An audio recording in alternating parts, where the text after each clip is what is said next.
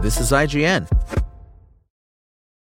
Without the ones like you, who work tirelessly to keep things running, everything would suddenly stop. Hospitals, factories, schools, and power plants, they all depend on you. No matter the weather, emergency, or time of day, you're the ones who get it done. At Grainger, we're here for you with professional grade industrial supplies. Count on real time product availability and fast delivery. Call clickgrainger.com or just stop by. Grainger for the ones who get it done. As a longtime foreign correspondent, I've worked in lots of places, but nowhere as important to the world as China. I'm Jane Perlez, former Beijing bureau chief for the New York Times.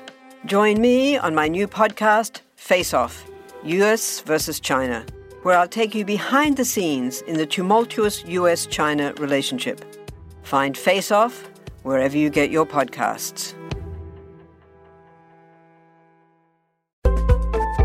This is IGN.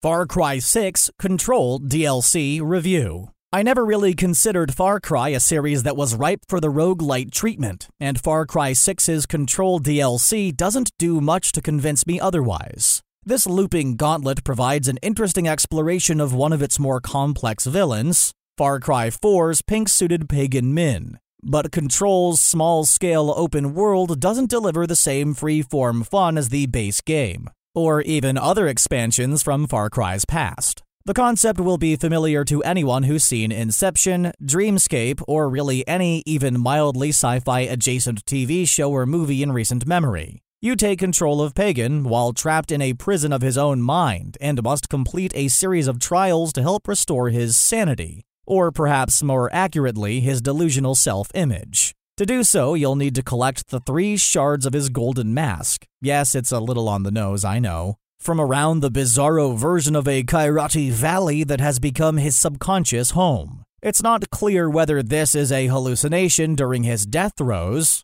or just some sort of weird dream. Though, if I remember correctly, canon lore is that Pagan survives at the end of Far Cry 4, but the concept feels like a natural extension of the trippy sequences that have become a series staple. The world itself is a neon splattered trip down memory lane for fans of Far Cry 4. From the floating temples and massive gold statues that command the map's yellow brick road golden pathways, to the stylized recreations of recognizable locations like Pagan's Royal Palace or the dilapidated home of FC4 protagonist Ajay Ghale's mother. While it can certainly feel like you're seeing a lot of recycled material, the design team definitely nailed the look of this mental monument to Pagan's hubris. That still could have devolved into an otherwise forgettable slog between combat encounters, but what truly sells the delusion is the return of voice actor Troy Baker as the starring villain and a clever, insightful script from the story team helmed by Nikki Foy. It's fascinating to get a sense of how Pagan Min viewed the events of Far Cry 4, especially in contrast to all the hours I spent listening to his propaganda broadcasts in 2014. Control could have done with a more in depth refresher on what actually happened at the end of that game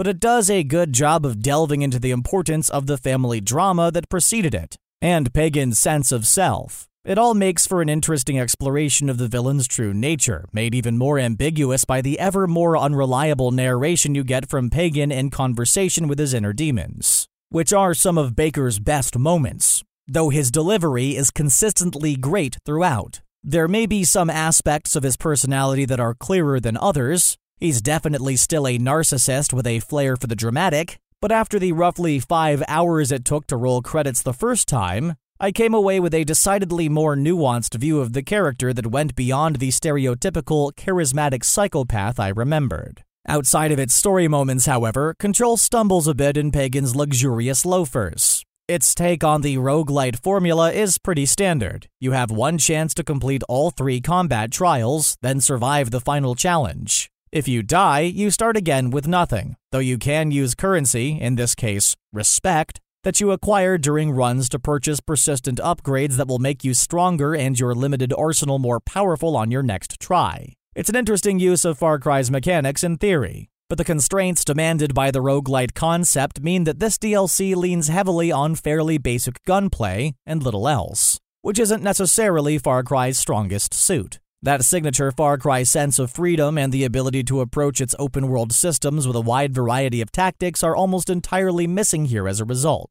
There are only nine weapons, all of which, save for your pistol, need to be unlocked by completing challenges across the map, which I would guess is roughly a quarter the size of Far Cry 6's Yara. Those unlocks are persistent, which is handy, but once I was able to start a run with an assault rifle, grenade launcher, or what might be Far Cry's slowest shotgun, I was well enough equipped that I never felt compelled to unlock any others. You can still freely explore and tackle any activity in any order, including the three main objectives that unlock its final challenge, but your options while doing so ultimately feel rather limited. You can't manipulate any wildlife, and with no vehicles to speak of, you can really only choose whether to run in guns blazing or try and keep things stealthy. And that's only if you manage to roll one of the randomized weapon loadouts that happens to come with a silencer. What ultimately left me convinced that the roguelite format was a poor fit for Far Cry was its lack of variety. It took me four or five cycles to complete my first run, and given the repetitive nature of its open world activities,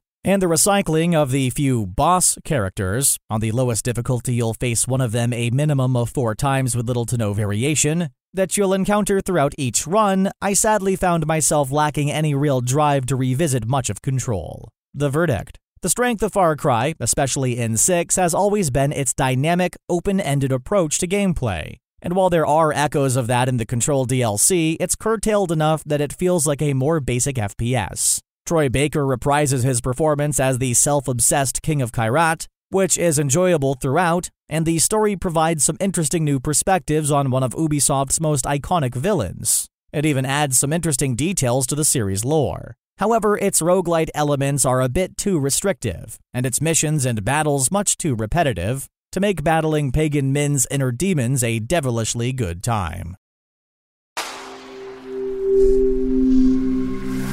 SpokenLayer. Want to learn how you can make smarter decisions with your money? Well, I've got the podcast for you. I'm Sean Pyles, and I host NerdWallet's Smart Money Podcast our show features our team of nerds, personal finance experts in credit cards, banking, investing, and more. And they'll help you make the most of your money while cutting through the clutter and misinformation in today's world of personal finance. You'll get clarity on strategies to help you build your wealth, invest wisely, shop for financial products, and plan for major life events.